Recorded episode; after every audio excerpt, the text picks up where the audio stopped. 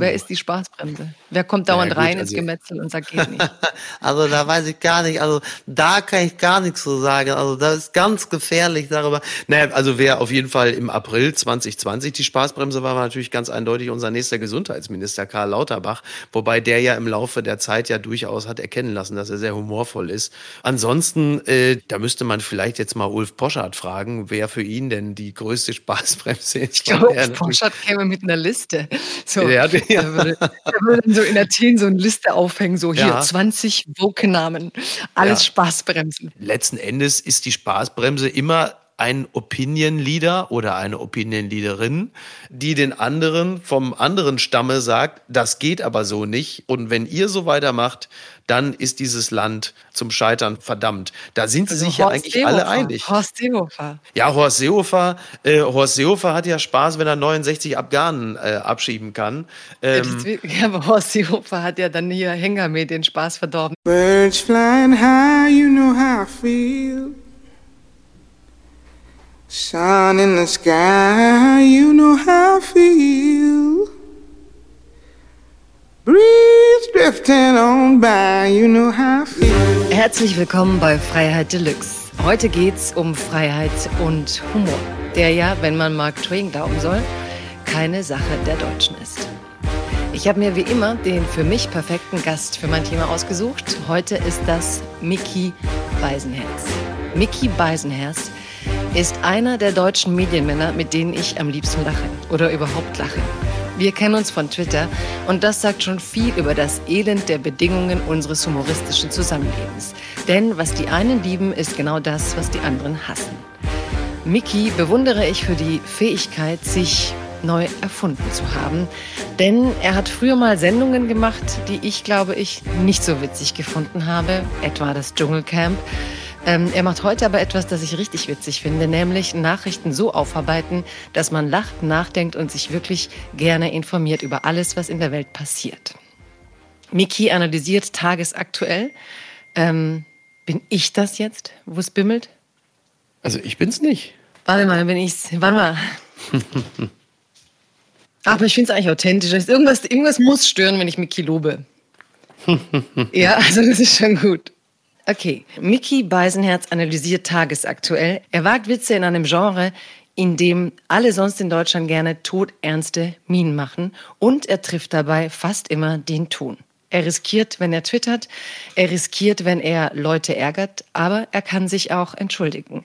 Und nicht nur dafür habe ich ihn heute eingeladen. Schön, dass du da bist, Mickey. Vielen Dank für die Einladung. Es ist mir eine große Ehre. Ich äh, habe ja gesehen, wer hier sonst zu Gast ist. Und ähm, äh, komme hier quasi ganz bescheiden durch die Katzenklappe reingekrochen. Du kommst durch die Katzenklappe reingekrochen. Also, Miki, alle Gäste haben ein Zitat zum Thema Freiheit mitgebracht. Hast mhm. du was dabei? Ja, also wir haben uns ja auf das Thema Humor verständigt. Und mhm. ähm, ich, ich muss ehrlicherweise zugeben, dass ich mich äh, selten unfreier gefühlt habe als jetzt. Allerdings nicht in Sachen Humor, sondern in Sachen äh, Freizeitgestaltung. Deswegen ähm, so, so richtig so richtig etwas eingefallen, von dem ich sagen würde, äh, das ist jetzt etwas, das sollte man sich auf eine Kachel drucken und irgendwo aufhängen, ist es nicht. Der Gedanke, den ich natürlich schon hatte, war, äh, also Freiheit ist im Bezug auf Humor, äh, jeden Gag machen zu können, aber nicht jeden machen zu müssen. Das würde ich schon grundsätzlich auch für mich in Anspruch nehmen wollen. Ansonsten befinde ich mich gerade in einer Phase, in der ich am liebsten einfach nur meine Ruhe haben möchte. Ja, das haben wir auch heute genau. entdeckt, genau. Die Freiheit, seine Ruhe zu haben. Die Freiheit als Freischaffender, seine Ruhe zu haben. Ja. Ähm, Miki, in Deutschland machst du Witze. Und ja. das bewundere ich. Also ich finde den Mut in Deutschland Witze zu machen öffentlich und das auch so als Beruf mhm. zu machen, finde ich schon mal bemerkenswert. Und ich habe am Einstieg auch darüber geredet, dass Mark Twain schon Witze gemacht hat, diesen berühmten Satz, ein deutscher Witz ist nicht zum Lachen. Also mhm. Warum ist der britische Humor eigentlich so kultig? Warum stehen die Leute auf dem britischen Humor? Warum scheint es den deutschen Humor gar nicht zu geben? Und selbst wenn es ihn mal gibt, so als damals diese Videokampagne mit diesen die Sofa-Generation der jungen Deutschen, die Corona durchmachen müssen, versus die alte deutsche Kriegsgeneration und der Großvater erzählt vom Krieg, da haben ja, ja, die ganzen britischen Journalisten so geschrieben, wow, Germans actually have humor. Und die mhm. Deutschen, auch ich teilweise, wir waren dann so, ähm, ja, aber nee, das ist nicht gut genug und das nimmt dieses nicht ernst und jenes nicht ernst. Ja, aber da warst du ja die, da warst du ja die für mich persönlich ja mit Abstand äh, wahrnehmbarste. Also ich habe keine Person bei Twitter so toben sehen über den ja, aber ich weiß gar nicht mehr, was mich da gestört hat. Ich wollte, das war auch so ein Ding. Ich wollte gar nichts. Ich glaube, uns hat gestört, dass es ja alles so die bürgerlichen Kinder. Also es gibt halt zig Kinder, die leben nicht in Wohnungen, wo die Sofas schön und reich ja. sind und ja. und so weiter. Das äh, war ja damals eher so mein Thema und von ein paar anderen. Aber an sich überhaupt den Weg zu suchen und unabhängig von meiner kleinen Twitter-Wahrnehmung war es ja global einfach so, dass die Leute dachten, cool, ähm, die Deutschen können Humor. Justin Trudeau hat geteilt und gesagt, mhm. ähm, schaut mal her die können ja. was. Und trotzdem sagt es auch was so über unseren Umgang mit Geschichten oder eben mal so einem Video, das letztlich ja eigentlich nur eine Entladung sein soll für eine Situation, die allen eigentlich unerträglich ist und so einen Spin geben soll, raus aus dem genau. beschissenen Alltag, den wir damals alle hatten. Und dann fangen ja. wir die Debatten an. Ne? So. Ja, ja, klar. Ja, also auf diese Debatte zum Beispiel, da kriegst du auf diesen Topf ja auch so schnell keinen Deckel, weil klar, diese, diese Kampagne, die jetzt ja auch wieder ein gutes Jahr her ist, die war natürlich nicht divers genug, sie war nicht weiblich genug. Also es fehlt dann halt immer etwas. Ich kenne diese Debatten, die hast du ja in anderen Zusammenhängen auch. Das hatte man ja auch bei, bei Männerwelten beispielsweise, als die den Grimme-Preis gekriegt haben, dann hat man erst gesagt, toll, Männerwelten, äh, ist ja wunderbar, wie Sophie Passmann und Co. da die teilweise fürchterlichen Ausfälle von Männern offenlegen. Aber auch da hieß es dann, ja, aber, aber, jetzt ist es nicht divers genug, die sind nicht abgebildet, was ist mit Transmenschen? Gerade jetzt hast du diese Debatten immer. Ähm, sie sind auch nachvollziehbar, weil wir ja jetzt, und übrigens, also wenn ich sage, weil wir ja jetzt in Zeiten leben, klingt das immer so, als hätte ich den tiefen Wunsch, dass sich das nochmal ändern könnte. Das wird es natürlich nicht und das soll es auch nicht. Aber jetzt gerade sind sicherlich Zeiten des großen Auf... Hm? Deutschland aber normal. ja, ja, ja, genau, ja, genau, genau, ja, die, genau, die bieten dir natürlich an, das mhm. Rad zurückzudrehen, weil das alles, das muss man ja klar sagen, weil das alles unglaublich anstrengend ist. Es ist unglaublich anstrengend. Ähm, das Jahr 2021 ist anstrengender als das Jahr 2010. Zumindest für Menschen wie mich als Vertreter der weißen Mehrheitsgesellschaft fände ich es nicht gut, dass diese Debatten geführt würden, dann würde ich natürlich sagen, ja klar, also da hätte ich auch lieber 2010 zurück, wo man am Grill stand und sagt, Mensch, was ist das alles herrlich. Es sind halt einfach große, große Sichtbarkeits- und Wahrnehmungs- Kämpfe und Diskurse. Und deshalb bleibt eigentlich auch nichts mehr undiskutiert. Und wir befinden uns, glaube ich, auch inmitten der größten gesellschaftlichen Umbruchsphase, wahrscheinlich seit Ende der 70er, schätze ich mal. Und dass das nicht ohne Reibungsverluste, ohne große Anstrengung, ohne Getöse und vermutlich auch vielleicht äh, die ein oder andere falsche Person, die über die Klinge springen muss, abgeht, das ist äh, wenn man mal in die Historie schaut, äh, völlig normal. Aber ich habe natürlich ähm, einen humorkulturgeschichtlichen Artikel unserem Gespräch jetzt voraus, so wie Lehrer früher, wenn man gesagt hat, du musst den Schülern eine Stunde voraus sein. Ich habe noch einmal im Vorfeld geguckt und da habe ich einen Satz über Humor gefunden, den ich eigentlich mochte und der heißt, Humor ist ein Ausweg aus der gesellschaftlichen Zumutung. Und dass er ja. immer schon diese Funktion hatte. Ne? Ja. Ähm, das heißt, wenn man aber heute guckt, ein Gefühl der Zumutung mhm. haben schon auch durchaus viele bei diesem ganzen, okay, wir werden im Moment aufgeklärt, wir müssen aufpassen, wir wollen auch aufpassen. Ähm, jeder hat seine blinden Flecken, jeder hat Gruppen, mhm. die er noch nicht beachtet hat in ihrer Sensibilität. Das ist im Moment die Stimmung gesellschaftlich ja. und sie ist, glaube ich, für die Demokratie ein wichtiger Moment, aber für den Humor. Mhm ziemlich schwierig, weil wenn der Humor ein Weg ist aus der gesellschaftlichen Zumutung und du darfst über gerade die Dinge, die du auch als Zumutung empfindest, ähm, gar nicht lachen, mhm. wohin dann? Ja, genau. Also wenn ich mir jetzt vorstelle, ich wäre äh, nochmal 23, klingt wie so ein Schlagertext, ne, aber sowas gar nicht gemeint. ähm, du und, und, und würde, Ja, und äh, ich möchte übrigens gar nicht nochmal 23 sein, ne? das nur am Rande, Sternchen. Egal, was du möchtest oder nicht möchtest, der Zug ist over. Ja, der ist ja allerdings, das sehe ich jeden Morgen überdeutlich. Ähm, das so war es äh, auch nicht gemeint. Altersdiskriminierung. Ja, ja, oh Gott, ja. Nicht Möglichkeit. Ja, du, äh, ich habe eine sechsjährige, jetzt, jetzt sechsjährige Tochter, was ich mir da alleine innerhalb von einer Woche anhören kann. Das kann einen also äh, zutiefst erschüttern. Ähm, wenn ich jetzt mir vorstelle, ich würde jetzt im Jahr 2021 mit so zwei, drei Jahren Twitter-Erfahrung äh, versuchen, was willst du denn jetzt mal beruflich machen? Ich würde mich wahrscheinlich nicht für Humor entscheiden. Das wäre, glaube ich, gerade echt nicht.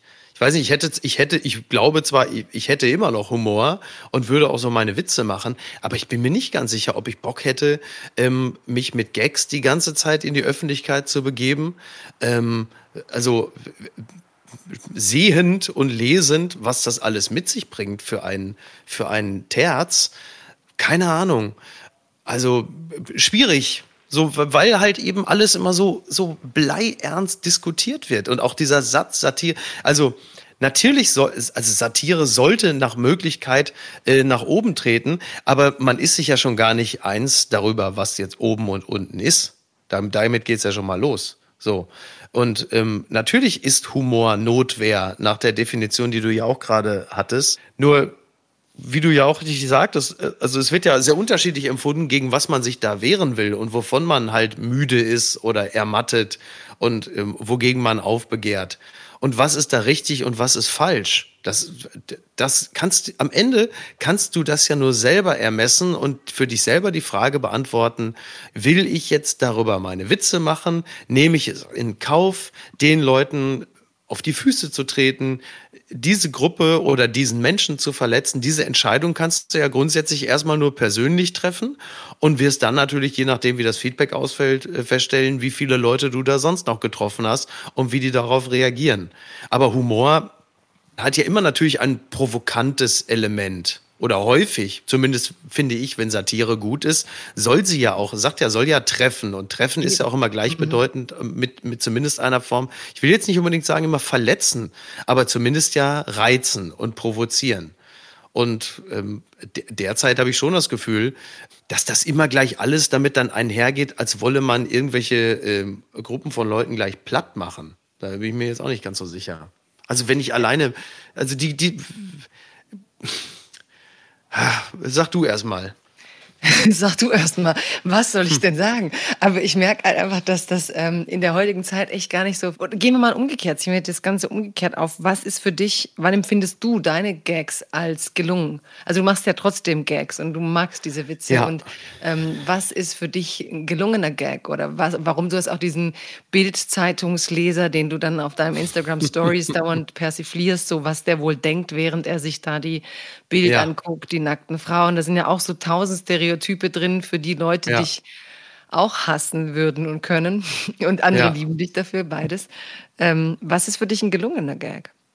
Also dieser Bildmann, der ist natürlich insofern nur Mach so ein halbwegs gelungener Gag, weil er natürlich. Okay. Ach so, du meinst, wie der von der Stimme her klingt? Ja, mach mal, was er da so redet. Also du nimmst jetzt Bild Ja, also pass auf, du, also er schlägt natürlich die vorderste Seite auf und dann sieht er den, ah, was haben wir heute wieder hier? Guck mal, der Jogi Löw, so ja, Sushi bestellen, da kannst du Sushi fressen, Sushi fressen, das können sie da. Aber mal einmal gewinnen hier. Gar nichts, scheiße schon aus, das ist da, wir dürfen uns den Knast packen. So, dann dreht er die Seite und dann ist da meistens irgendeine Prominente im Bikini, der sagt, was ist denn, oh.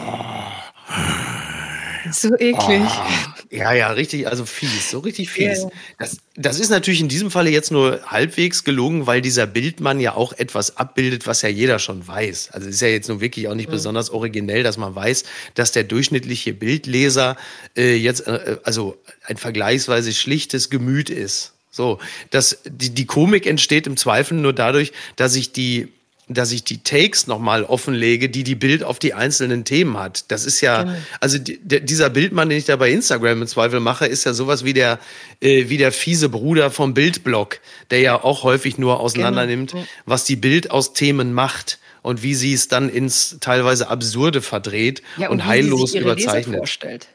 Genau, Ja, wie die sich ihre Leser vorstellt und was sie auch draus machen. Also die sind ja auch wirklich äh, sowas von gnadenlos abgezockt, wie die manche Sachverhalte einfach nehmen, verzerren und äh, verschlagworten. Das muss man ja, also wenn es nicht teilweise so, so mies wäre, muss man das ja schon fast anerkennen. So. Also ich bin natürlich immer grundsätzlich ganz glücklich, wenn der Gedanke, den ich da schreibe oder äußere, originell ist. Wenn ich nicht das Gefühl habe, diesen Gag machen jetzt gleich noch 10.000 andere, weil alle denselben Gedanken haben. Und was ich immer sehr gerne mache oder was, was ich schön finde, ist, dass man zwei eigentlich völlig unterschiedliche Sachverhalte nimmt und die in einem Gag verarbeitet. Also zwei, zwei völlig unterschiedliche Themen, die man dann aber irgendwie zusammenbringt. Also ich habe immer so einen blöden, immer so als blödes Beispiel damals, ich glaube, wann waren das? 2010 bei der WM oder so. Da gab es dann so zwei Themen, die nichts miteinander zu tun haben. Da war gerade WM und da gab es ja dieses, diesen Kraken, der immer entschieden hat, wie die Spiele ausgehen. Ich weiß nicht, ob du dich noch daran erinnerst. Krake Paul. Ah, so doch, ja, doch, das sagt man ja, ja. ja, stimmt. So. Ach, das war dann so quasi wie Losen, ne, wer dann recht kriegt. Ja, sowas genau. Aber dieser, dieses, mhm. dieses Kraken-Orakel hat immer das richtige Ergebnis vorausgesagt. Und gefühlt hat eigentlich im Grunde genommen dieser Krake dann immer entschieden, wie die Spiele ausgehen. Mhm. Und zum selben Zeitpunkt äh, wurde auch gerade der Fall Kachelmann verhandelt. So. Und dann habe ich halt irgendwann nur getwittert, äh, Krake Paul entscheidet, Kachelmann bleibt in U-Haft. So zwei Sachen, die natürlich nichts miteinander zu tun haben, aber dass man die dann halt einfach miteinander vermengt. Also die beiden, äh, sag mal, heißest diskutierten Themen in Deutschland, die aber eigentlich nichts miteinander zu tun haben, aber dass man irgendeinen einen Hebel findet, die Sachen auf absurde Art und Weise miteinander zu verbinden. Das finde ich eigentlich ganz schön. Und worüber ich persönlich eigentlich am meisten lachen kann, und da sollte die Zumutung dann wirklich beginnen, das ist das eigene Scheitern. Das finde ich persönlich eigentlich am komischsten. Und da kann man letzten Endes auch am gnadenlosesten sein. Und da kann man dann auch sehr schön nach oben oder nach unten treten, je nachdem, wo man sich selber gerade befindet, ähm, dass man sich selber und sein Scheitern einfach aufs Korn nimmt. Und aber, und das finde ich auch besonders wichtig, die Widersprüchlichkeit. Denn wir leben ja in Zeiten größtmöglicher Widersprüchlichkeit und dass man das gnadenlos abbildet. Also auch das eigene Streben nach dem Gut und dem Bessersein und das Scheitern auf diesem Wege äh, zur Besserwerdung gnadenlos dokumentiert. Da finde ich, da fängt es eigentlich an, interessant zu werden. Und da sollte man wirklich äh, auch ruhig radikal sein. Und siehst du gerade einen deutschen Komiker, so der das macht, also der das eigene Scheitern zum Thema macht, oder machen wir immer nur das Scheitern der, also unsere Komiker vor allem das Scheitern der Gesellschaft, das Scheitern der andere, das mhm. Scheitern großer Themen? Gibt es eigentlich jemand, der sich selber so zur Figur, die scheitert, erklärt und damit Erfolg hat? Ich weiß gar nicht. Ich sehe da jetzt nicht so, ich sehe da jetzt nicht so wahnsinnig viele, also die das machen. Ich weiß nicht, ob ob Johann König so jemand ist, aber der hat ja auch eine Figur für sich selbst geschaffen. Es gibt sicherlich Leute, die ich, die ich lustig finde, Menschen wie Thorsten Sträter, weil er eine große Sprachmacht hat, die er aber dann andererseits mit einer schönen ähm, ruhrgebietlichen Hemdsärmeligkeit konterkariert. Äh, das gefällt mir sehr. Ich habe jetzt wahrscheinlich wieder vier, fünf Leute vergessen, die, über die ich auch lachen kann. Ähm, ich finde auch Felix Lobrecht witzig, kann auch über meinen Freund Tommy Schmidt lachen. Ähm, meine Frau ist die komischste äh, Person, die ich kenne, wenn sie auch nicht in der Öffentlichkeit steht, in dem Sinne. Aber ich weiß, ich wirklich, also das ist. Ich, ich gucke mir im Fernsehen und auch generell recht wenig Sendungen an, in denen Humor beabsichtigt ist. Sondern ich äh, mag die Situationskomik, die einfach in Sendungen entsteht, die das eigentlich gar nicht beabsichtigen. Und damit meine ich jetzt nicht den ZDF-Fernsehgarten, aber also bei Lanz zum Beispiel, wenn ich sehe, wie sich da Menschen äh, um Kopf und Kragen reden, äh, das finde ich dann auch häufig sehr komisch, weil es dann auch wirklich so eine tragikomische Note hat und ich da wirklich dann auch echt mich amüsieren kann. Aber dass ich jetzt wirklich gezielt Satire-Sendungen einschalte und sage, da kriege ich jetzt gleich was serviert, da hätte ich ja im Leben nicht mitgerechnet, ähm, das passiert eher selten. Und das hat auch damit zu tun, dass ich vieles wirklich echt total erwartbar finde. Und das hat auch damit zu tun, dass wir uns darauf verständigt haben, dass man immer nach oben tritt. Aber wenn man immer nach oben tritt, bedeutet das natürlich ähm, nach dem aktuellen Verständnis halt, dass man sich auch sehr häufig halt über Armin Laschet äh, amüsiert und äh, dass man vielleicht mal guckt, wie dämlich Olaf Scholz da wieder ausgesehen hat und äh, weiß ich nicht. Keine du meinst, Ahnung. unsere Open sind nicht gut genug, als dass die Witze drüber ja. wirklich gut sein können. Ja, schon. Schon, ja, ja wirklich, ja. Ich, wir haben A, zu wenig oben und die sind dann auch zu wenig, weiß ich nicht. geben zu wenig her. Weil du, du, du verfällst ja dann immer nur in dieselben Gag-Standards. So, es sind immer dieselben Sachen. Laschet sagt nichts, Laschet hat keine Ahnung, äh, Scholz grinst und sagt nichts und äh, die paar Prominenten, die wir in Deutschland haben, das ist ja auch irgendwie, weiß ich nicht, das, oder? Also ja, ja, ich weiß, ich weiß genau, was du meinst, aber ich bin dachte immer so, es liegt an mir, weil ich nicht so einfach, äh, also ich habe irgendwie einen Humor, der, der, der fängt dann an, so in Filmen zu lachen, wo es auch niemand intendiert hat und also ich nehme meine Humorsachen nie so als Maßstab, aber was mich interessiert, gibt es so einen Moment, wo du sagst, du lachst ähm, unter deinem Niveau, also wo Dinge passieren, wo du rational denkst, eigentlich ist so ein Scheiß, aber ich, ich muss, muss jetzt einfach lachen? Oder eigentlich findest du es scheiße, aber es, aber es macht irgendwas mit deinem Bauch, wo, wo du einfach nicht anders kannst? Ja, naja, gut, es gibt natürlich immer wieder Situationen von, ähm, das muss man ja klar, also völlig klar, das, das ist natürlich das tiefe S, was ich da bahnen will, sind natürlich Sachen von Lokismen. Wenn also einer einfach absolut beschissen aussieht und dann auch noch einen bekloppten Namen hat, dann werde ich natürlich immer lachen. Aber was ich bestimmt nicht mehr machen würde, was ich vermutlich vor fünf Jahren noch gemacht hätte, wäre das dann zu twittern oder zu posten, mhm. weil ich sage, ja. das macht man nicht. So, das, wir haben uns einfach darauf verständigt, dass wir das nicht machen. Und es ist übrigens auch gut und richtig, dass wir das ja, nicht das machen. Ich eigentlich, eigentlich irgendwie schon dann auch. Ne? Wobei ab und ja. zu mal so ein bisschen, aber vielleicht in einem anderen Kontext, weil Twitter ist halt einfach schon auch eine krasse Öffentlichkeit. Ähm, aber was, ich hole das jetzt nicht hoch, aber du hast früher mhm. so mit diesem, ähm, ich bin ein Star, holt mich hier raus, da ja. war halt auch noch ein sexistischer Humor möglich, der heute überhaupt nicht mehr drin wäre. Das stimmt. Ja, ist so. also es hat sich, ich bin ja immer noch Teil des äh, Autorenteams. Mhm. Ähm, aber selbst da hat es sich ja schon gewandelt. Übrigens auch nicht, weil irgendwann mal jemand reinkam und gesagt hat, das könnt ihr nicht mehr machen, sondern weil wir aus uns selbst heraus einfach ähm, das gar nicht mehr würden machen wollen. Also das Ganze sind ja immer fließende, dynamische Prozesse. Ist ja nicht so, als würde man dann irgendwie am Anfang einer Produktion äh, eine Bibel bekommen, wo es heißt, das dürft ihr nicht mehr sagen. Das macht man heute nicht mehr. Sondern das ist einfach so. Es fühlt sich dann einfach falsch an. So. Ja, beschreib mir und, mal das. Wie kommt man dahin? Wie kommt man dahin, dass du vor 10, 12 Jahren in der Medienlandschaft warst, wo dann Leute sagen konnten, ich freue mich so auf den Dschungelcamp, weil da gibt es Brüste. Und dass mhm. man weiß, heute geht es nicht mehr. Und man macht es nicht nur nicht, weil es einen Shitstorm gibt, sondern weil es so ist, wie du sagst, man will es halt nicht mehr. Was ist eigentlich ja. so der Prozess, wo der, wo, wo auch selber als jemand, der diese Witze machen will oder der so mit der Öffentlichkeit spielt, denkt, ähm, nee, ich, ich präge ja auch Öffentlichkeit und ich will so nicht. Mhm, ja, also wie gesagt, das, das ist fließend. Du, du, das hat einfach damit zu tun, dass du während einer Produktion sicherlich schon mal die eine oder andere Situation hattest, wo du denkst, also wir sind ja dann auch ein Team, wir sind ja drei Autoren und das bedeutet ja automatisch immer, dass du dann ja auch schon eine kleine Form des Publikums hast, so in einem Büro. Und du merkst ja dann auch Autor eins, zwei oder drei, ob äh, das jetzt irgendwie richtig ist oder nicht. Ne? Also wenn dann die zwei anderen reagieren und sagen, oh, oder so, dann weißt du ja schon, dann lassen wir jetzt mal sein. Aber da wir alle in etwa gleich ticken, kämen solche Vorschläge häufig schon gar nicht mehr. Und das, ja, wie gesagt, also wie, wie sagt man immer so schön, Gesellschaft und Sprache verändert sich und das fließt natürlich dort auch ein. Dankenswerterweise gibt es noch genügend, über das man sich amüsieren kann. Und das, was ich persönlich so wahnsinnig amüsant immer fand und finden werde, ist halt das Auseinanderklaffen von Selbst- und Fremdwahrnehmung. Was ja übrigens auch der Grund ist, warum ich immer noch Spaß am Dschungelcamp habe, ähm, dass halt die Selbst- und die Fremdwahrnehmung so weit auseinanderklaffen. Und die Momente, in denen ich eigentlich am meisten Spaß immer an der Produktion hatte, war, wenn äh, Person A Person B erklären will, warum sie für die Gesellschaft so eine äh, herausragende Bedeutung hat. Und Person B Person A zu erklären versucht, warum ihre Bedeutung für äh, die Gesellschaft noch viel größer ist. Und du natürlich als Zuschauer weißt, dass weder Person A noch Person B irgendwie in irgendeiner Welt von Belang sind, dann wird's halt doch irgendwie auch da wieder, wieder tragikomisch. Und das ist ja mhm. sowieso das, das Scheitern. Das, das ist ja eigentlich wirklich das, das Schönste.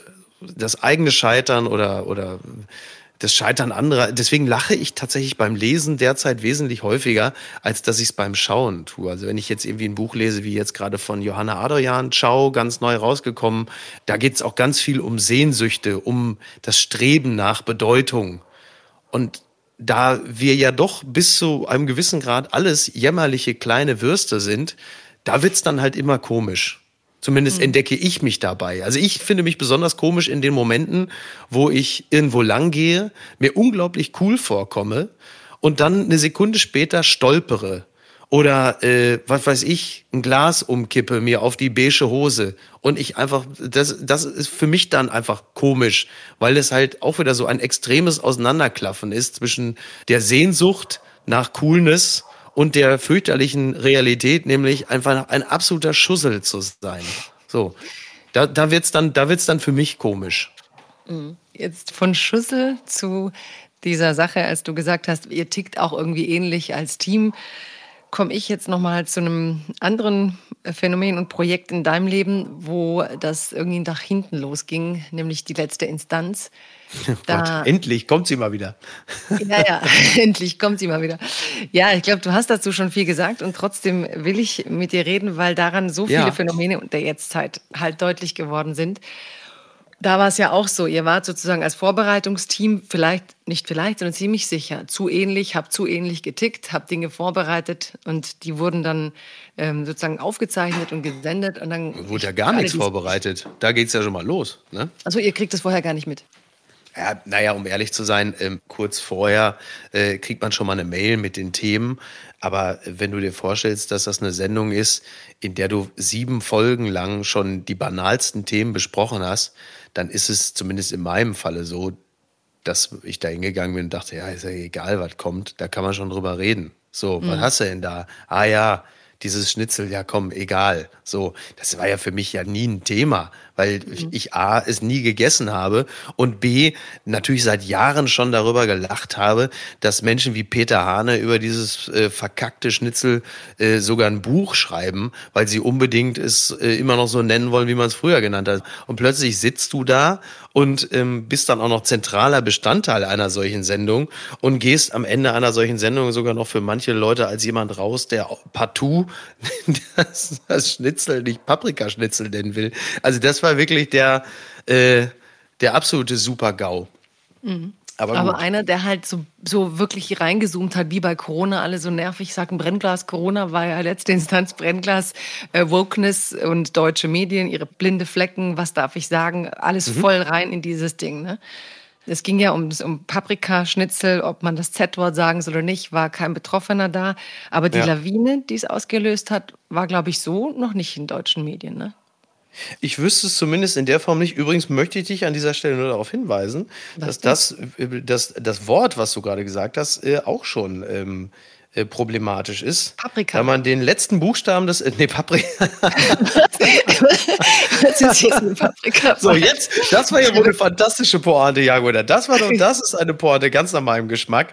Nein, das, äh, äh, den letzten Buchstaben des Alphabetes in Kombination mit dem Wort Wort, ähm, weil das alleine schon ähm, gewaltvolle Sprache ist. Wolltest du nur gesagt haben, ne? Ja. Z-Wort. Ja. Ja, okay, jetzt hast du es aber schon dreimal gesagt. Jetzt hast du schon dreimal gesagt, Jagoda. Jetzt, jetzt ja, kann ich dich mal, auch nicht mehr beschützen. Ich, Moment, Moment, mein Wissensstand und sozusagen ist aber, dass man das mit, mit, mit Z-Wort ersetzt. Was hast du jetzt durch deine ganzen Auseinandersetzungen an mehr Wissen, dass du, warum ist das jetzt, also was sagt man dann? Also Sinti und Roma. Genau, ja. Mhm. Also, also, schon das Z-Wort ist sozusagen, also es ist nicht wie beim N-Wort, weil da wollen ja ähm, genau. die Bürgerrechtsbewegungen, dass das N-Wort verwendet wird. Ja. Und deine Bilanz aus den ganzen Nachgesprächen ist das auch, also im Grunde macht es jetzt Brup Wort. Richtig, ja. Genau. Und du sagst Sinti und Roma. Ja. Aber es ja. zeigt ja ganz, ganz schön, dass das alles so ein irrer Lernprozess gerade ist von Gesprächen mit Menschen, über die wir früher gesprochen haben, die medial auch gar nicht präsent waren, die auch in der demokratischen Öffentlichkeit ja so nicht präsent waren. Und ich finde das auch gar nicht so anstrengend, wie alle tun, da so ein bisschen dazu zu lernen. Aber ja. trotzdem fand ich bei dir und diesem Ganzen die Wucht und die Heftigkeit. Wir waren ja vorhin auch bei Twitter, die ganzen Debatten kommen halt über Twitter rein. So schafft mhm. man die Öffentlichkeit. Das ist ja auch das Gute, das Demokratisierende an Twitter. Und gleichzeitig hat es halt auch dieses völlig eine Person zersetzende. Also ja. für mich war an dem Ding schon krass so, ihr habt es halt nicht kapiert, ihr wart in dem Fall rassistisch, die Leute, die es äh, betrifft, haben sich zum Glück gemeldet, es gab ja eine irre Aufarbeitung, dann eine eigene Sendung dazu und trotzdem hatte ich das Gefühl, für manche kannst du als Person dann nicht mehr stehen bleiben. Ne? So, da hat er einen Fehler ja, gemacht. Ja Jetzt hat er einen Stempel drauf und ähm, genau. Mickey Weißenherz ja, geht jetzt nicht mehr. Diese ganze Sache hat ja ähm, durchaus ähm, positive Effekte, würde ich sagen. Natürlich gab es auch vorher schon Erregung und Empörung über andere Themen, was weiß ich, dass die Sendung Maischberger nicht divers genug zusammengesetzt war, obwohl das Thema es nun mehr als hergegeben hätte. Das war jetzt nicht die erste Sendung, aber das war mit Sicherheit, ähm, hatte den größten Impact seit langer Zeit. So schön, dass ich dabei sein durfte. Hat ja durchaus positive. ich hat ja durchaus eingeholt, um deinen ganzen Druck ja, ja. zu ruinieren. Ja, ja, ja, das. Äh, äh, naja, ähm, das, das hat. Ja, ja, ja, wirklich. Also es war, ähm, das hat natürlich, natürlich hat es positive Effekte gehabt und insofern war die Sache auch ähm, durchaus gut. Also wenn man sich vorstellt, dass gerade durch solche Empörungswellen bei Twitter und Co., weil natürlich bei Twitter auch Journalisten und Medienschaffende alle sind, hat es dazu geführt, dass Sendungen fortan diverser zusammengesetzt sind und auch sein werden. Also der Presseclub sieht seitdem schon anders aus. Talkshows werden mehr und mehr diverser besetzt. Und das hat sicherlich auch damit zu tun, dass sehr viele Medienmenschen ähm, da auch aufgewacht sind und gemerkt haben, das äh, geht so nicht mehr. Und das ist ja gut. Das ist ja wirklich gut. Insofern ähm, kann man sich ja fast freuen, dass man daran beteiligt war, auch wenn ich natürlich nur in diesem Fall indirekt dazu beigetragen habe. Was ich aber natürlich auch gemerkt habe, ist, um mal den Begriff äh, auch zu benutzen, nutzen, diese Lust an der Zersetzung öffentlicher Personen sich da natürlich auch total Bahn gebrochen hat und das auch völlig ähm, undifferenziert geschehen ist. Das wäre ja schon schön, wenn man dann wenigstens auch für die Dinge kritisiert wird, die man dann tatsächlich auch getan hat. Aber da halt einfach dieses Auseinandernehmen von öffentlichen Personen dann auch ganz schnell zum Volkssport gerät, will sich ja auch niemand lange mit Fakten aufhalten, weil das könnte ja bedeuten, dass man too late to the party ist. Also warum soll ich mir lange die ganze Sendung ansehen, wenn ich doch durch die vier Tweets, die ich vorher gelesen habe, einen groben Einblick in die Sache bekommen habe? Also setze ich doch da an, so nach dem stille Postprinzip, was ich vorher schon gelesen habe. Ja, was wird denn da gewesen sein? Ach so, der hat sich schrecklich rassistisch geäußert. Na, dann hau ich da jetzt auch mal mit drauf und äh, hätte jetzt jetzt nochmal fünf Arbeitgeber, wollt ihr den weiter beschäftigen? So, mhm. das ist ja dann Teil des Ganzen. So und ähm, ja, klar, ist auch so ein Volkssport geworden. Ne? Man guckt ja, eine Talkshow komplett. Und, und dann nimmt man genau die anderthalb Minuten heraus und manchmal ist es auch wirklich dekontextualisierend, so dass die Person ganz anders wirkt als vielleicht das gesamte Statement ja. und jagt dieses Ding dann so ins Netz. Ich gehöre schon zu denen, die auch seit 20 Jahren fordern, dass alles diverser werden muss und ich mhm. juble eigentlich immer und, da, und sage endlich, endlich, endlich kommt was. Ja. Aber was ich an diesem Beispiel halt irgendwie schräg fand, war, die ganzen Leute, die das dann kritisiert haben, zu Recht, haben dann gesagt, hey Miki, komm doch mal irgendwie äh, öffentlich drüber reden. Gerade du, du, der du dich ja sofort entschuldigt hast, dass es überhaupt nicht deine Intention war. Haben ja. wir dann eingeladen in so einen Raum und dann hast du fünf Menschen mit Migrationsgeschichte, die dich äh, sozusagen, ja, ausfragen. Und dann habe ich gefragt, okay, andererseits hieß es ja immer, man will den Leuten Raum geben, über die man redet. Also eigentlich hättet ihr jetzt nicht mit Mickey mhm. Beißenherz, der sich ja entschieden hat, reden müssen, sondern mit den Minderheiten, die in dem Moment nicht in der Sendung waren. Und ja. dass ich mich auch gefragt habe, weil ich auch selber eigentlich zu der Gruppe gehörte, die das immer fordert, ist es so die Entwicklung der Gesellschaft, die ich will? Wir arbeiten gerade auch im Humor ganz viel so soziale Ächtung und Pranger. Und das ist mittelalterlich. Und wir wissen, mhm. wo das herkommt und wir wissen auch in den sozialen Medien, wo das hinführt. Ist das so die Debatte, die ich möchte, dass man eine Person, die dann Fehler hat, quasi auf so einen heißen Stuhl setzt und dann fire on you, ne? So ja, ja. Rede und Antwort. Und ich will, du musst dazu jetzt gar nichts sagen, aber ich wollte das in dieser Stunde einfach sagen, weil ich finde, das macht uns doch völlig unmöglich, wirklich unbedarft miteinander über Dinge zu reden oder wirklich mit einer Leichtigkeit dann auch mal Dinge wieder wegzuverhandeln. Und ich glaube, dass es keine Minderheit gibt in Deutschland, die in den letzten 60, 70 Jahren hier nicht nonstop medial verletzt wurde. Und natürlich tragen alle diese krassen Wunden mit sich. Und trotzdem frage ich mich gerade so tribunalmäßig, will ich dieses Gespräch aber nicht führen. Warum hast du dich dem so gestellt? Ja, das, also, ist ja so, dass, dass, dass ich ja selbst heute noch immer mal wieder über das Thema spreche mit, mit Leuten. Mit mir? Und, äh, ja, unter anderem, aber tatsächlich auch andere Menschen mit äh, Migrationsgeschichte. Beispielsweise habe noch vor zwei Tagen noch ein Gespräch geführt mit einem Freund von mir, der sagte, ich habe überhaupt nicht verstanden, äh, warum du äh, dich da öffentlich irgendwie entschuldigt hast oder so. Weil der sagte, das Thema, also dem würde ich mich grundsätzlich übrigens anschließen. Zwei Tage später wird die nächste Sau durchs Dorf getrieben und dann ist das Thema tot. Das mag so sein. Für mich persönlich gilt das aber nicht, da ich A, es wirklich einfach für einen Fehler gehalten habe, da zu sitzen, wie die ganze Sendung gelaufen ist und auch meine Beteiligung an der Sendung, die ja eine vergleichsweise passive war. Das war nicht das, was ich mir von mir selber wünsche und das dann öffentlich so aufzuarbeiten, hielt ich auch für richtig. Das hat aber auch damit zu tun, dass ich ja grundsätzlich ja auch jemand bin, der über Gesellschaft gesellschaftliche Dinge schreibt, über gesellschaftliche Fehlentwicklungen schreibt und auch ja Leute im Zweifel auch öffentlich anzählt für Dinge, wenn sie Scheiße bauen, dann kann ich mich ja in dem Falle nicht wegducken, wenn ich selber Teil eines, äh, sagen wir mal, eines missratenen Gesamt Produktes bin. Das wäre ja irgendwie auch sehr inkonsequent. In dem Falle war es schon wichtig, dass man öffentlich sagt, pass mal auf, Leute, äh, das war Käse. Das war von mir aus dem und dem Grund halt einfach äh, Mist. Hat ja übrigens auch ein bisschen damit zu tun, dass wenn man da so in die Offensive geht, dass man vielleicht auch nochmal so ein bisschen die Deutungshoheit über alles zurückgewinnt und nicht nur der stillen Post es überlässt, äh, die Dinge zu beurteilen, was da geschehen ist, weil halt natürlich auch unglaublich viel Quatsch geschrieben wurde in dem Zusammenhang. So, also muss man sich den Dingen dann auch schon offensiv stellen. Glaube ich zumindest. Mhm. Tja. Ich glaube, dass dieses Entschuldigen eigentlich überhaupt kein großes Ding ist. Also ich glaube, manche sagen dann sogar, ja, die Entschuldigung ist irgendwie auch nur so ein alles tut, so mhm. zu tun, als ob alles gut wäre. Aber ich denke, dann lässt man ja in der Gesellschaft überhaupt nichts mehr gelten. Also ich glaube, wenn wir eine ja. Öffentlichkeit wollen, die lebendig ist und was ich so kritisch finde und warum ich auch mit dir über diese ganzen Sachen reden will, wir haben ja schon Politiker, und Politikerinnen, die sind so glatt. Also sobald Leute annähernd ja. Macht oder die Nähe der Macht spüren, merkst du ja, dass da kein Witz mehr kommt, keine Spontanität mehr kommt. Mhm. Und äh, bei jemand wie Olaf Scholz, da kritisieren die Leute, das ja auch hart so, den kriegst du überhaupt nicht mehr aus diesem Funktionärsmodus heraus.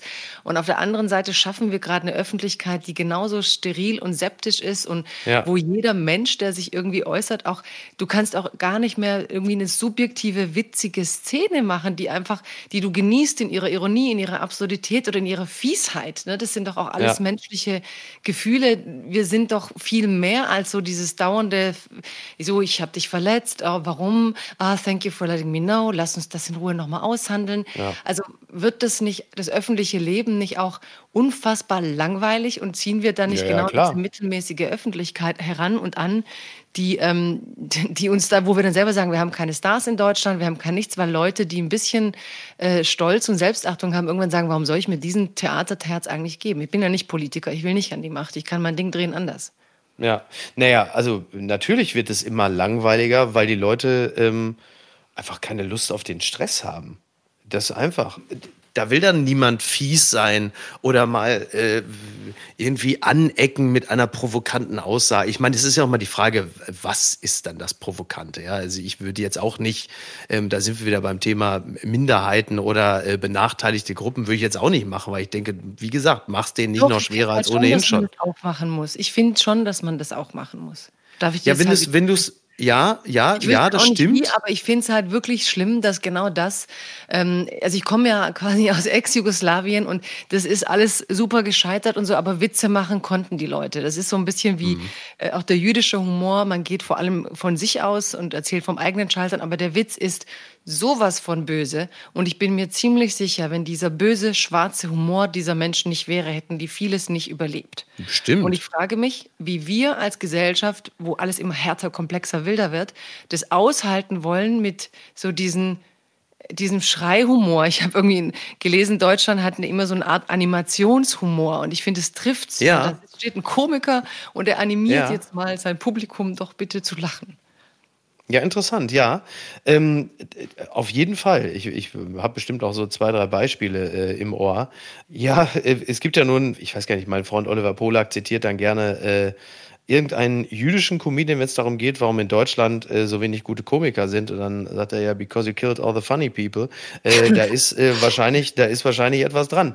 Was, was wir jetzt tatsächlich gerade erleben, ist, ähm, das hast du ja auch schon angerissen, dass jede Aussage, von mir ist auch ein fieser Gag, äh, jetzt immer automatisch Ausweis sein soll einer zutiefst verkommenen Persönlichkeit. So. Es wird dann immer gleich von einer Aussage, einem Gag auf die Person geschlossen und die muss ja von Grund auf verkommen sein, ähm, weil sonst würde sie ja so etwas nicht sagen und was bezweckt die Person damit. Und manchmal kann es auch einfach sein, dass es wirklich einfach nur ein fieser Gag war, der auch gar nicht beabsichtigt hatte, irgendwelche Leute äh, niederzumachen ähm, oder sonst irgendetwas. Dann haben wir, erleben wir es ja derzeit auch gerne, dass dann sofort geguckt wird, mit wem ist diese Person denn sonst noch befreundet. Oh, der hat genau. mal irgendwie vor drei Jahren einen Artikel in der Welt geliked.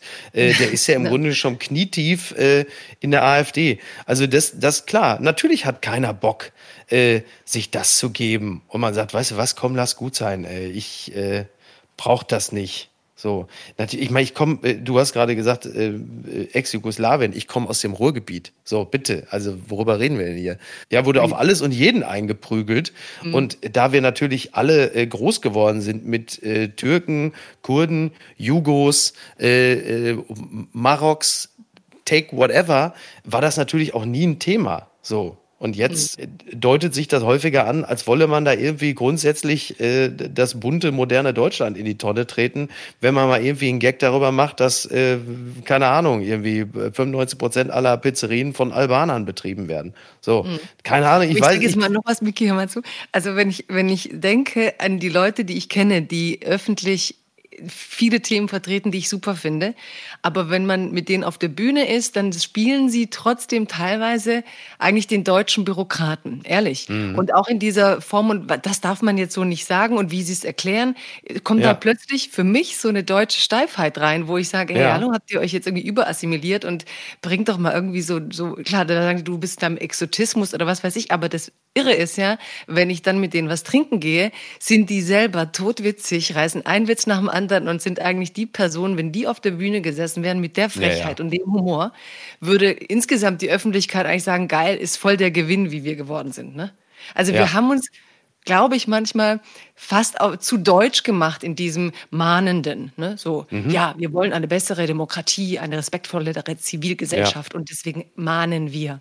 Und dann gehe ich mit denen essen und sie sind einfach nur witzig und spielen mit Klischees und tun alles, was sie auf der Bühne eigentlich falsch fanden, weil sie sich so durchrationalisiert genau. haben und sich darauf eingelassen haben, dass der deutsche öffentliche Diskurs so laufen muss. Und mir fehlt dann auch manchmal so das äh, revolutionär verändernde Potenzial, das ja. eigentlich auch in diesem Aufstieg der Minderheiten ja. eigentlich für mich äh, drin liegen sollte. Und ich hätte halt schon auch gern ein paar Comedians, die so ähm, richtig frech diese deutschen Geflogenheiten demaskieren, weil viele erlebe ich halt so, dass sie dann doch ein Stück weit die, die Witze auch so über die Herkunftskultur und die Klischees, die Deutsche von der Herkunftskultur haben, so reißen müssen.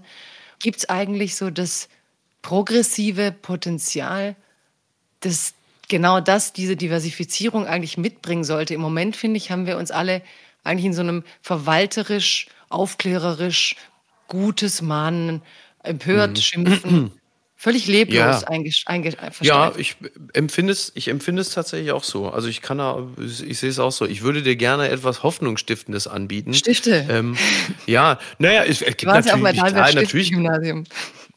Sehr gut.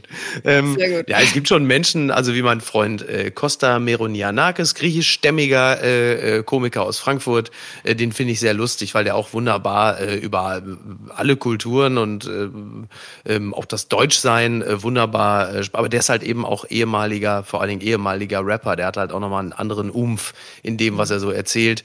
Äh, mein Freund Oliver Polak kann auch sehr schön radikal sein in dem, wie er über Themen spricht, das mag ich auch sehr gerne kann. Naja, klar, aber das, was du sagst, also wir alle leben ja, wir leben und denken in Klischees, weil wir alle damit auch einfach aufgewachsen sind. Klischees und Muster und Raster und Schubladen helfen uns ja beim Großwerden und sie schaffen, sie geben ja auch Halt und helfen ja irgendwie auch äh, dir, dir tagtäglich über diese kleine Welt, in der wir groß werden, uns so ein bisschen da zu orientieren.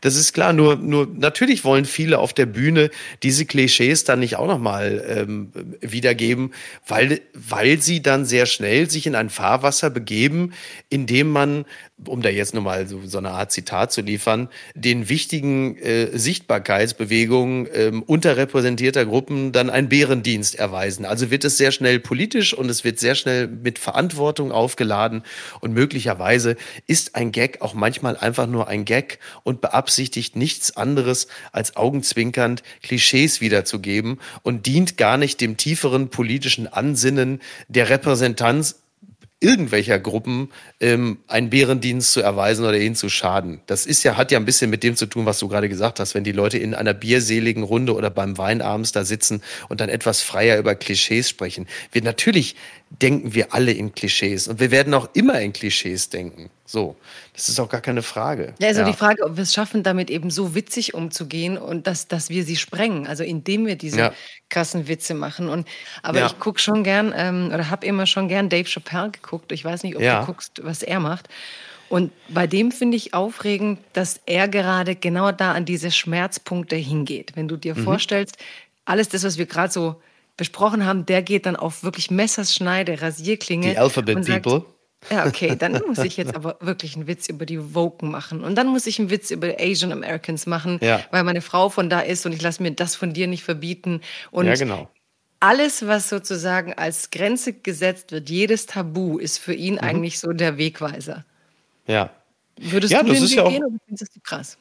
Nee, ich würde es wahrscheinlich nicht machen, alleine deshalb schon, weil ich ein äh, Mittelalter äh, weißer Deutscher bin und äh, man mir das gar nicht zugestehen würde. Damit geht es schon mal los. Aber wenn du es ähm, gut machst? Ja, ähm, ja, du, ich könnte ja jetzt, ich könnte ja jetzt auch anfangen, kann sagen, meine Frau ist, äh, ist Perserin, also kann ich mir auch schon mal deutlich mehr rausnehmen. Ähm, ja, wenn man es gut macht, genau. Also auch da wieder ehrlicherweise geht's ja, ich würde, ich würde es wahrscheinlich, ich würde den Weg wählen und mich dabei skizzieren, wie ich dabei scheitere, gut zu sein und ähm, selber ähm, immer wieder offenlegen, wie rassistisch man ja auch ist. So, mhm. ne? Also, also auch der positive Rassismus kann ja äh, Rassismus sein. Darum geht's ja. Also du merkst ja auch ganz häufig, wie, äh, wie Leute versuchen, auf der einen Seite gut zu sein und auf der anderen Seite heillos rassistisch sind, weil sie auch vielleicht positive Attribute in Bevölkerungsgruppen reinlegen, ähm, die da gar nicht sind oder die man mit denen verbindet. So.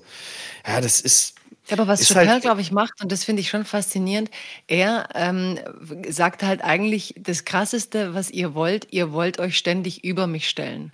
Also mhm. ihr missbraucht eure moralischen Richtlinien im ja. Humor und im Allen, um mir Grenzen zu setzen, damit ihr, wenn ich sie übertrete, mir sagen könnt, du bist aber ein schlechter Mensch. Und da hat er so ein mhm. geiles Szene beschrieben, wie dann Leute seinen, äh, den Saal verlassen, indem er diese Witze gerissen hat. Und wie er sagt, ja super, dann habe ich es erst recht geschafft. Also weil es geht ja auch so ein bisschen so um die, um die moralischen Verhandlungen. Wer ist heute gut und ab wann bist du schlecht, so wie du gesagt hast, ab wann ächte ich jemanden, ab wann muss der raus, weil er zu frech ist und auch so zu beanspruchen, was er macht. Ich gehöre hier trotzdem stabil zur Gemeinschaft, ne? so dass wir auch ja. nicht damit manipulieren, dass wir anderen immer sagen, naja, wenn du die Grenze überschreitest, dann bist du aber raus aus dem Club, was halt mhm. schon zutiefst antidemokratisch ist irgendwie, ne? Ja, also sowieso, also, klar. Naja, was, was ich halt, was ich halt natürlich immer erlebe, auch speziell im, so im gesellschaftlich-politischen Diskurs, ist, dass ja die Maßstäbe äh, immer dann verrutschen, ähm, sobald es nur gegen die Richtigen geht. Also du hast halt irgendwie vorher hast du noch äh, so Sonntagsredenartig ähm, noch äh, die Twitter-Gemeinde ermahnt und gesagt, wir müssen alle irgendwie zivilisierter sein mhm. und Achtsamkeit und hier auch äh, when they go uh, low, we go high. Und sobald mhm. es den Richtigen trifft, wird aber dieser Maßstab auch, aber wird diese Messlatte aber sofort wieder gerissen, weil das gilt dann ja nicht, weil da trifft es dann die Richtigen.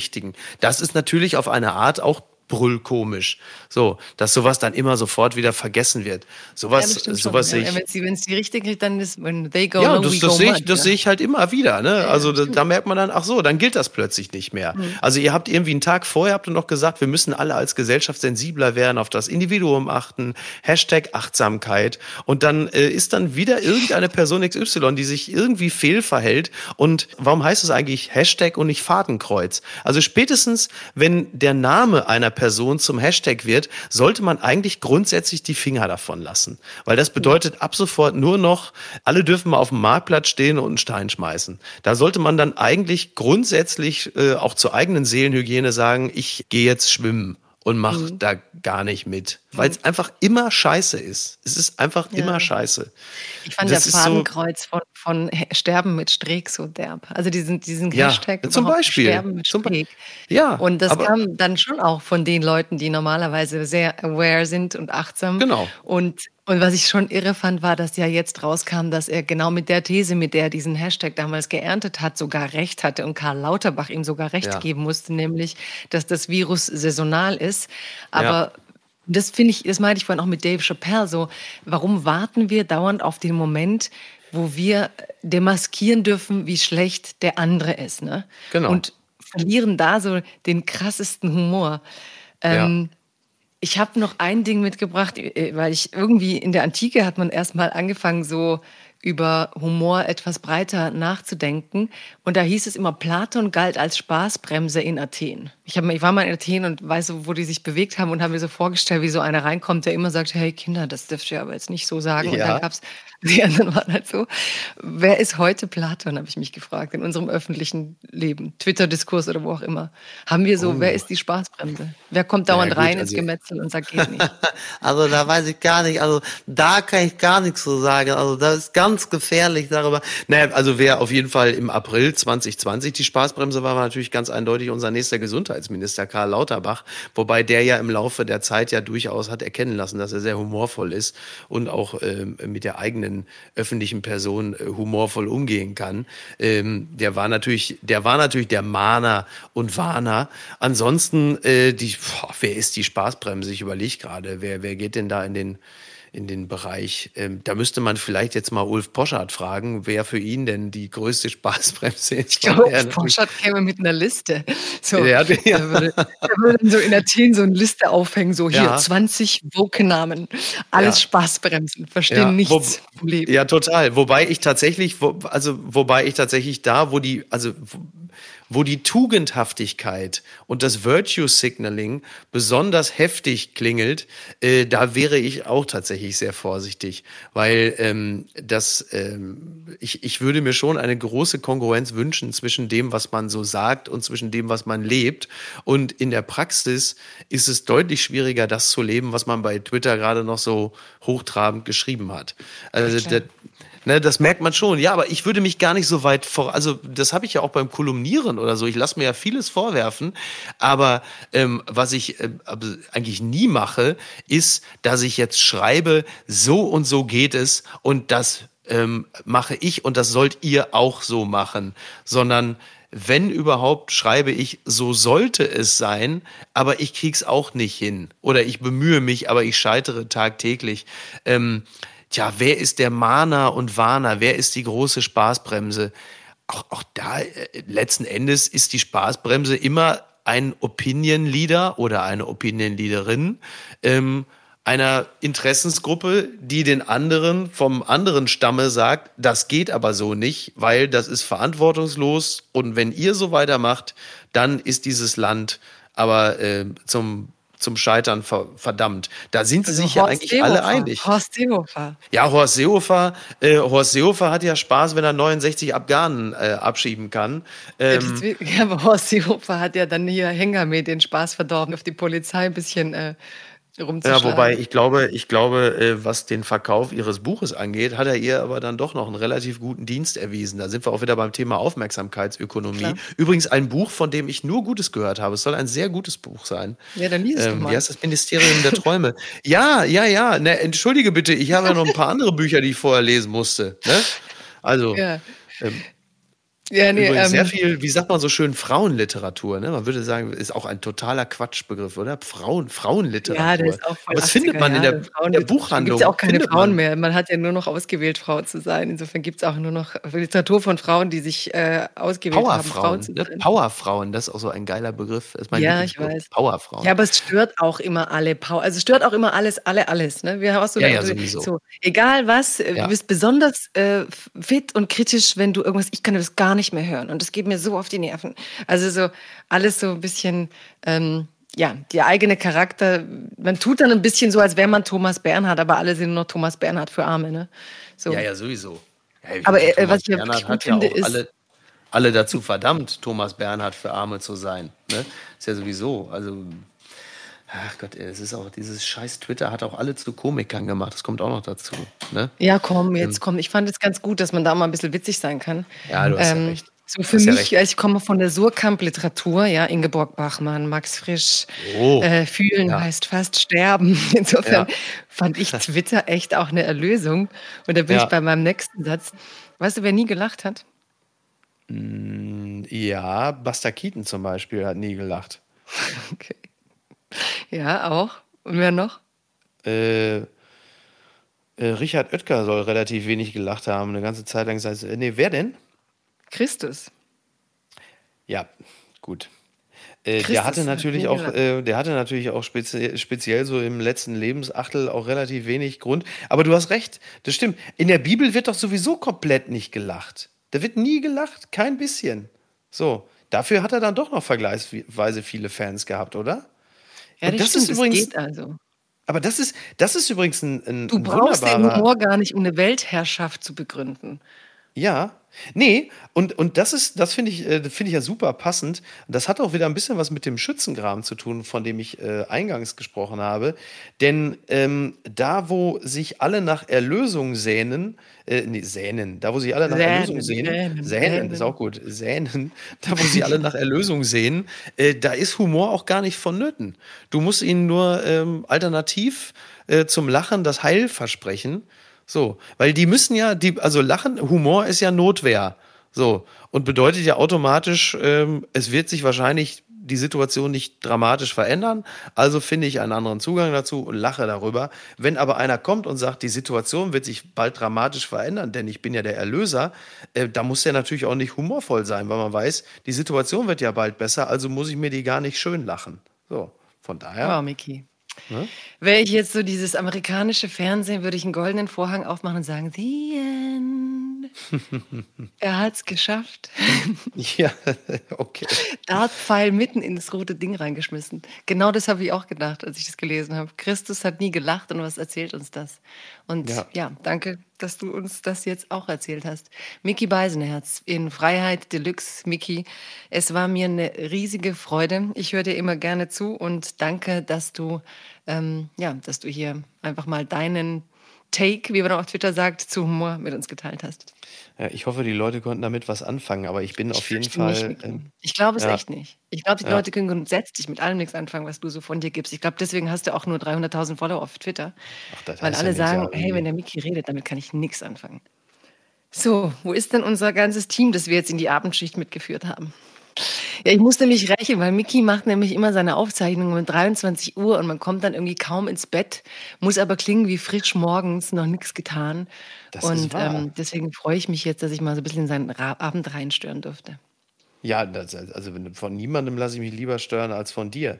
Nein, vielen Dank. Ähm, ich freue mich ja, äh, freue mich ja immer ähm, A, wenn wir sprechen und ähm, fühle mich natürlich wirklich geehrt, wenn du mich äh, dazu nimmst. Das Thema ist halt. Ja, ich habe auch lange so überlegt, ob ich dich fragen kann. So wahnsinnig, wahnsinnig so, boah, fucking Humor immer, weißt du, es ist so, es gibt, es, ja, es ist ja auch wirklich so eine vergleichsweise humorlose Zeit, dass man wirklich so denkt. So, Voll, ich vermisse es so, wir lachen alle gar nicht mehr, ne? Ja, ja. Aber für so, also, es ist echt schwer zu lachen. Ja, ein bisschen schon. Also ich, ja, ähm, schon über TikTok. Also ich meine, wir haben natürlich, also ich meine, Niki und ich und, und unsere Peer Group, wir haben natürlich Spaß ohne Ende. Wir lachen die ganze Zeit. Aber dieser, dieser öffentliche Humor ist mhm. halt echt einfach häufig wahnsinnig öde. Das ist einfach mhm. öde. Ich finde es, und gerade das, was du auch angesprochen hast, das hätte ich jetzt aber im Podcast natürlich auch noch gesagt, wenn man dieses nach oben und nach unten treten. Also die Frage ist ja immer, wo beginnt denn oben und wo beginnt unten? Also wenn ich immer dieses, gesagt. also wenn wir jetzt beispielsweise über Fridays for Future reden, dann ist ja ähm, eine humorvolle Auseinandersetzung mit Fridays for Future grundsätzlich ja erstmal nicht nach unten treten. Das ist ja nun eine sehr mächtige weltweite Bewegung, die ja auch ihre ähm, Berechtigung hat. Aber das alleine ist ja noch nicht nur nach unten treten, weil es jetzt vielleicht äh, die anderen sind. So, nur mal als Beispiel, weil das ja mhm. auch mal sehr gerne angeführt wird. Blöd wird es halt nur, wenn man sich über die, ähm, über die Einzelperson oder die gesundheitliche Verfasstheit von Greta Thunberg lustig macht. Da muss man sagen, äh, dann wird es halt ein bisschen sehr low. Aber das würde es ehrlicherweise auch, wenn äh, man sieht, dass Armin Lasche Diabetes hat und man sich darüber lustig macht. So. Mhm. Ja. Ich weiß übrigens nicht, ob Armin Lasche Diabetes hat. Ne? Ich könnte mir nur vorstellen, nicht, an diesen vielen. Also diese, das ist ja auch so diese, dieses Interesse an solchen. Wobei ich weiß, dass Malu Dreyer ja krank war und ich finde es irgendwie ja. immer toll, dass sie es ist und dann so regiert. Also klar macht es ja. was mit einem, solche Sachen zu wissen. Okidoki. Ja. Miki, wir werden das nächste Woche senden, nächsten ja. Freitag. Ja. Und dann machen wir trotzdem Kacheln mit deinen besten Sätzen, damit musst du dann leben. Auch okay. wenn du keinen reingeliefert hast. Wenn ich keinen was, was, was, keinen was Keinen reingeliefert hast. Ach so. Hast nicht geliefert. Ja, das ist, das, das, mehr, mehr, ist, mehr ist leider gerade nicht drin. Ja, Quatsch, das war nur Witz, alles gut. Nee, war doch voll gut so. Du hast ja deinen Gedanken mitgebracht.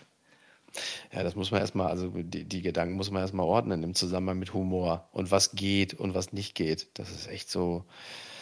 Boah, findest du es nicht auch so wahnsinnig ermüdend, dieses Thema? Ich finde es eigentlich gar nicht ermüdend. Ich finde es wichtig, dass man es mal macht, damit sich das jetzt nicht so etabliert. Weil ich finde schon mhm. so in den USA, ähm, was Dave Chappelle da macht, er ist echt einer der Letzten, der es wagt. Ja. Ja, und er hat halt genau. eine Fan-Community von, von vor 20 Jahren sozusagen, wo er eine Ikone mhm. war. Und ich weiß nicht, ob sich das einer von diesen jungen Comedians so leisten dürfte. Na, wahrscheinlich eher nicht. Und außerdem ist es also halt viel geiler, wenn Dave Chappelle solche Witze macht, als wenn Leute, die wirklich rechtes Gedankengut haben, solche Dinger drehen ja, und dann genau. die Leute in, irgendwo in rechte Netzwerke rausmobilisieren über den Humor. Ja, also ich glaube, genau. wenn Humor, der eigentlich von einer humanistischen Haltung kommt und auch wenn er gegen äh, Minderheiten geht, wenn ja. der aber dann ähm, wie soll ich sagen, äh, verschwiegen wird aus Angst, denen weh zu tun. Dann werden das genau. andere machen und als Instrument benutzen, auch ihr Weltbild so wiederum anziehender zu machen. Ne? Wir sind die Lockereren, ja. wir sind die Cooleren. Und darum finde genau. ich es unglaublich wichtig, dass Leute wie Dave Chappelle eigentlich sagen, ich spiele mit diesen Grenzen, sie sind aber nicht mein ideologisches Weltbild, nur ich zeige, ja. was hier los ist. Und ich genau. glaube, das sind so Leerstellen, die wir nicht ähm, erlauben sollten, wenn wir nicht wollen, dass sich das alles irgendwann so zubetoniert, wie es echt sich in den USA zubetoniert hat. Genau, aber das meine ich halt eben auch, dass, dass nicht jeder Gag Ausweis einer grundsätzlichen charakterlichen Verkommenheit Voll. ist. Ne? Das ja. meine ich halt eben, dass nicht, genau, dass, dass du halt schon immer noch das zu differenzieren weißt, dass du sagst, die Person ist äh, grundsätzlich in etwa da und da steht sie. Und dann mhm. kann sie halt auch mal den ein oder anderen frotzelnden Gag machen, mhm. ohne dass man das Gefühl hat, diese Person hat jetzt gleich den, äh, den politischen Impetus, jetzt irgendwie hier Minderheiten platt zu machen, genau. weil sie äh, die, deren, äh, deren Fortkommen äh, irgendwie kritisch betrachtet. Ja, das ist echt und da sind wir gerade wirklich bei dieser tiefen Sehnsucht, Leute ähm, immer dabei zu ertappen, äh, äh, dass ganz, sie eigentlich doch schlechte Menschen sind. Ne? Genau, so ganz niedere Beweggründe zu haben, wo man mhm. denkt, nee, das ist gar nicht so. Naja. Ja, da ah, ihr werdet auch das schon. Gefährlich. Ich habe neulich irgendwas getwittert, dass ich so zur Post bin und irgendwie äh, Bock gehabt hätte auf dies und das, so dass ich gute Dinge zur Post bin, aber dann war immer noch Social Distancing. Und ich ja. meinte, dass, ähm, dass ich halt niemandem nahe treten durfte. Ne? So. Mhm. Im Sinne von, ja. ich war so überschwänglich und es gibt so Tage, da hätte ich früher ja. so irgendwie Nähe gesucht, auch mit Fremden mhm. auf eine Art. Und dann, gesagt, dann war ich so und so gut gelaunt, aber dann kam ich zur Post und es war immer noch Social Distancing. Und irgendeine ja. hat es dann falsch verstanden und es dann benutzt, um mich so in eine Reihe mit der, äh, mit, was weiß ich, wer alles Corona geleugnet hat, so reinzupacken und sagen, guck mal, die ist auch gegen die Maßnahmen. Und dann dachte ich, also, hey, ihr spinnt einfach alle. Und ihr versteht nicht mal Figurenrede. Genau, ja, natürlich nicht. Aber genau das ist es halt, ne? Also, ähm, ja, du, du merkst halt diese tiefe Sehnsucht, Leute dabei zu erwischen, schlecht zu sein. Mhm. Wo du denkst, nee, darum geht's doch gar nicht. So, Leute, mhm. bitte.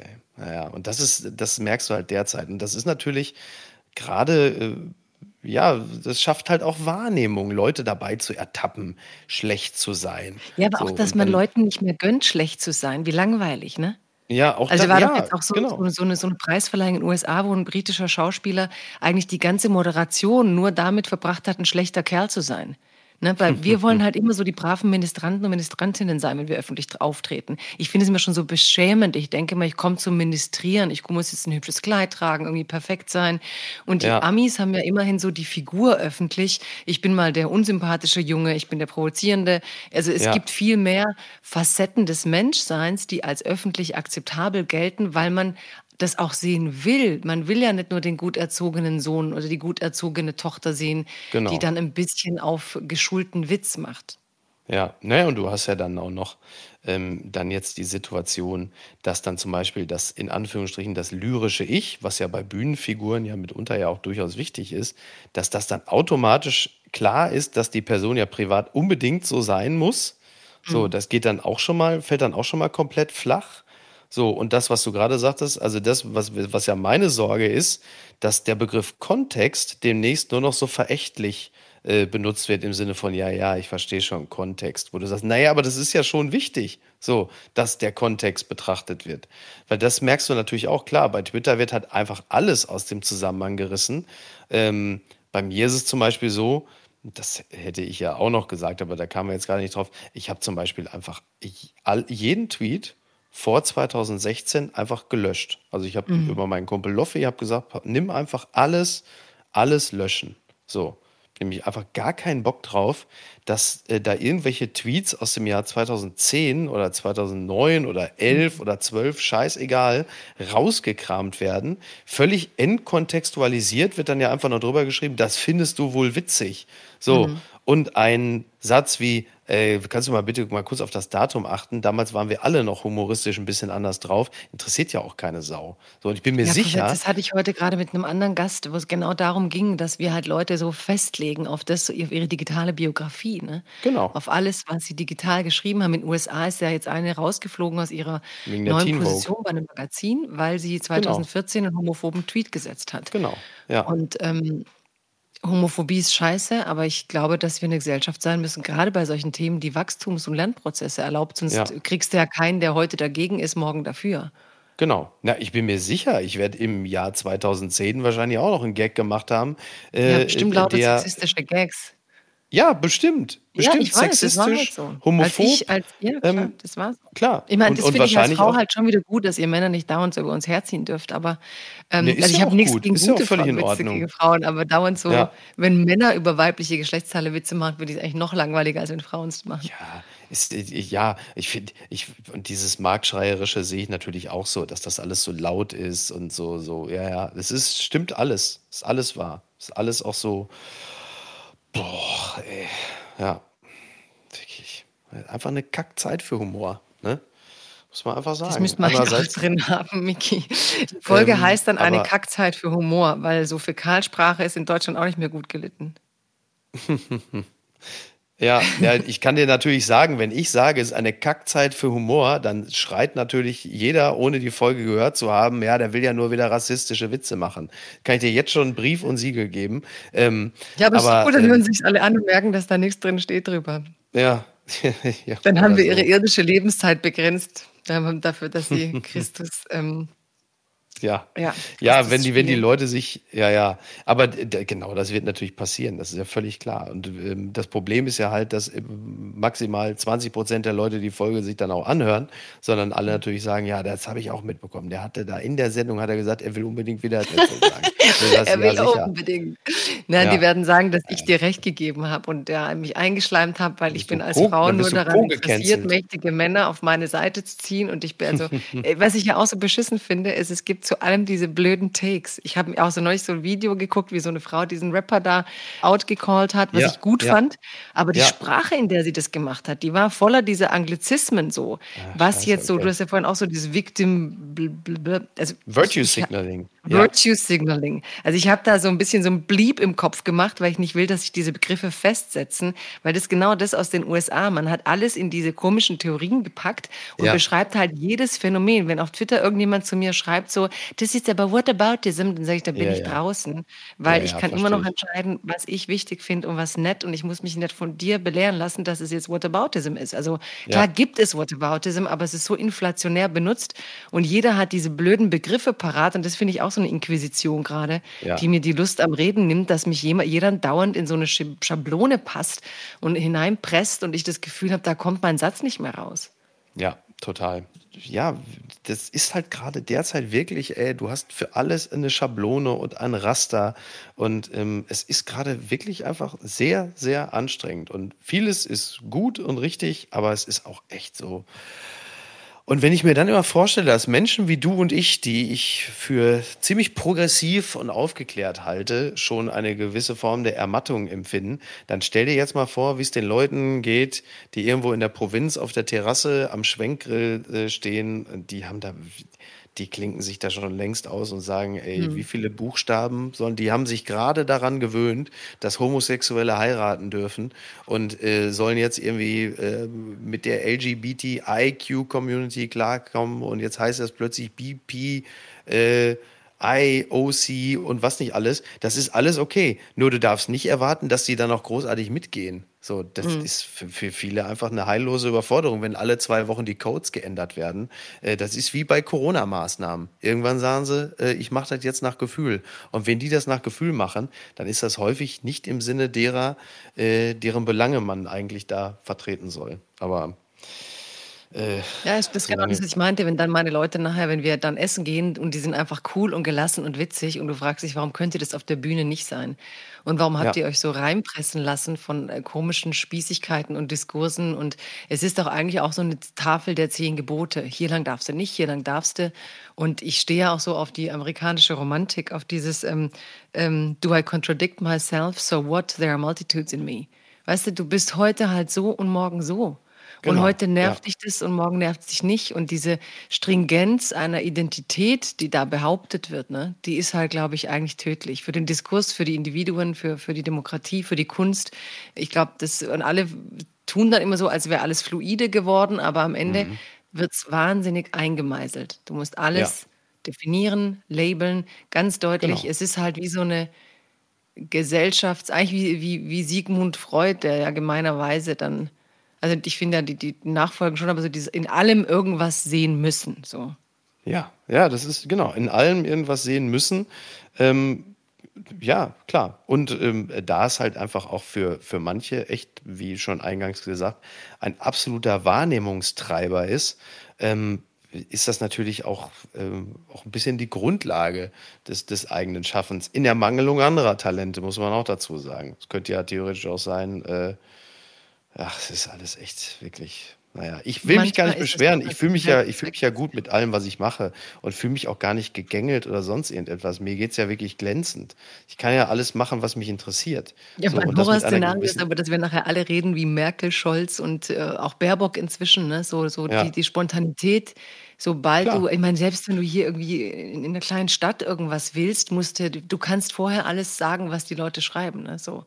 Also ja, nee, alles schreiben, genau. was die Leute sagen werden. Und, und, ja, und das ist eigentlich so der Tod für jedes lebendige, für jeden lebendigen Geist eigentlich. Ach ja, ja gut, es macht immer Freude, mit dir zu sprechen, selbst über dieses äh, vergleichsweise freudlose Thema.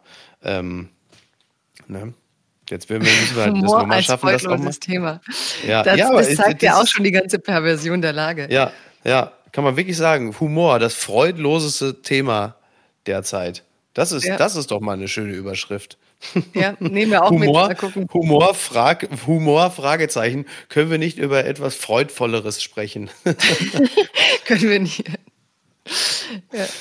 Oh Mann, ey. Ja, ja. Jetzt wird es mal Zeit, dass wir uns mal wirklich mal persönlich sehen. Ne? Das ist ja unglaublich. Aber klar, ja, wenn man da in denke, Heidelberg in festhängt.